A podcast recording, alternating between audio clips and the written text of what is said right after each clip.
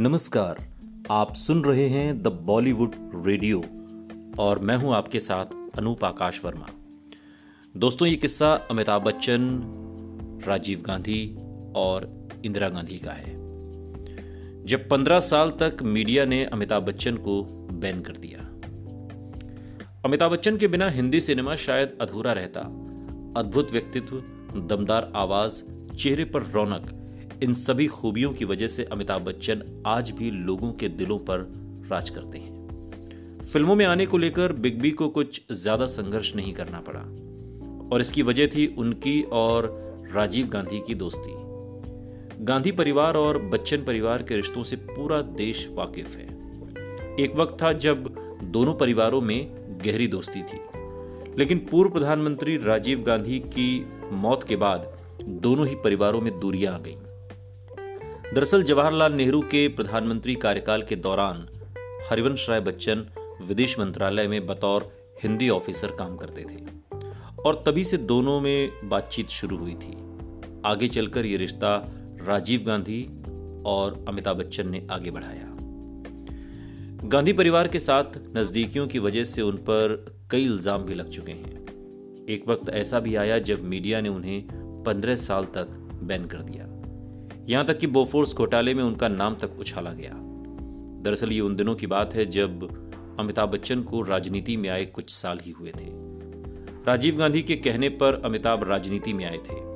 उन्नीस सौ चौरासी के आम चुनावों में अमिताभ बच्चन इलाहाबाद सीट से मैदान में उतरे और जीत हासिल की। बोफोर्स घोटाले में नाम आना अमिताभ के जीवन का वो दाग है जो शायद कभी न धुले। हालाँकि अमिताभ इस मामले को ब्रिटेन की अदालत में लेकर गए और जीत भी गए। लेकिन अमिताभ का राजनीति से मोह भंग हो गया और उन्होंने राजनीति हमेशा के लिए छोड़ दी। एक इंटरव्यू में अमिताभ बच्चन ने बोफोर्स घोटाले और मीडिया द्वारा लगाए गए बैन को लेकर बात की थी। अमिताभ ने कहा था कि मैं पहले भी कई बार कह चुका हूँ कि मीडिया को बैन करना दो तरफा था। कई साल पहले प्रेस को लगा कि आपातकाल के वक्त जो प्रेस सेंसरशिप देश भर में लगाई गई थी, उसका कारण मैं था। अमिताभ ने कहा था कि मुझ पर आरोप लगाया गया था कि मैंने इंदिरा गांधी जी से प्रेस पर पाबंदी लगाने के लिए कहा था। इसमें कोई सत्य नहीं है, इसमें कोई तथ्य नहीं था।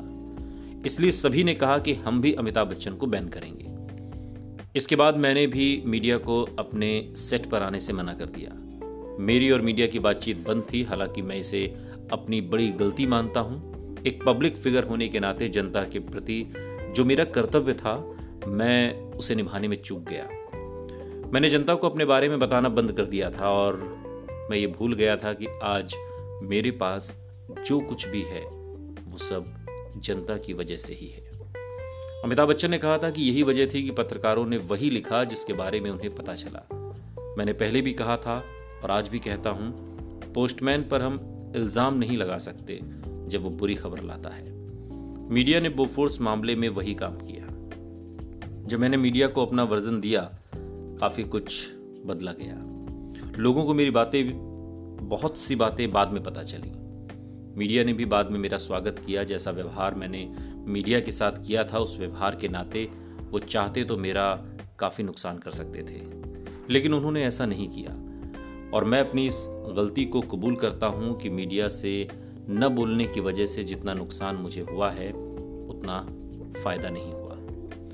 वहीं दूसरी ओर अमिताभ बच्चन तो राजनीति करने दोबारा सीधे तौर पर नहीं आए, लेकिन उनका परिवार समाजवादी पार्टी के लिए खड़ा दिखाई दिया, क्योंकि उस दौरान अमिताभ बच्चन की कंपनी एबीसीएल मुश्किल दौर से गुजर रही थी और गांधी परिवार से कोई मदद न मिलने पर अमर सिंह ने उनकी मदद की।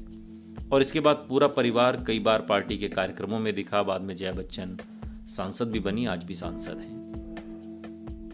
दरअसल, जो बोफोर्स घोटाला था, उसमें राजीव गांधी उन्नीस सौ नवासी का चुनाव तक हार गए। बाद में अमिताभ बच्चन धीरे धीरे धीरे धीरे इस पूरे मामले से अलग हो गए, लेकिन आज भी ये किस्सा अमिताभ बच्चन, राजीव गांधी और बोफोर्स घोटाला। ऐसे ही याद किया जाता है। सुनते रहिए द बॉलीवुड रेडियो। सुनता है सारा इंडिया।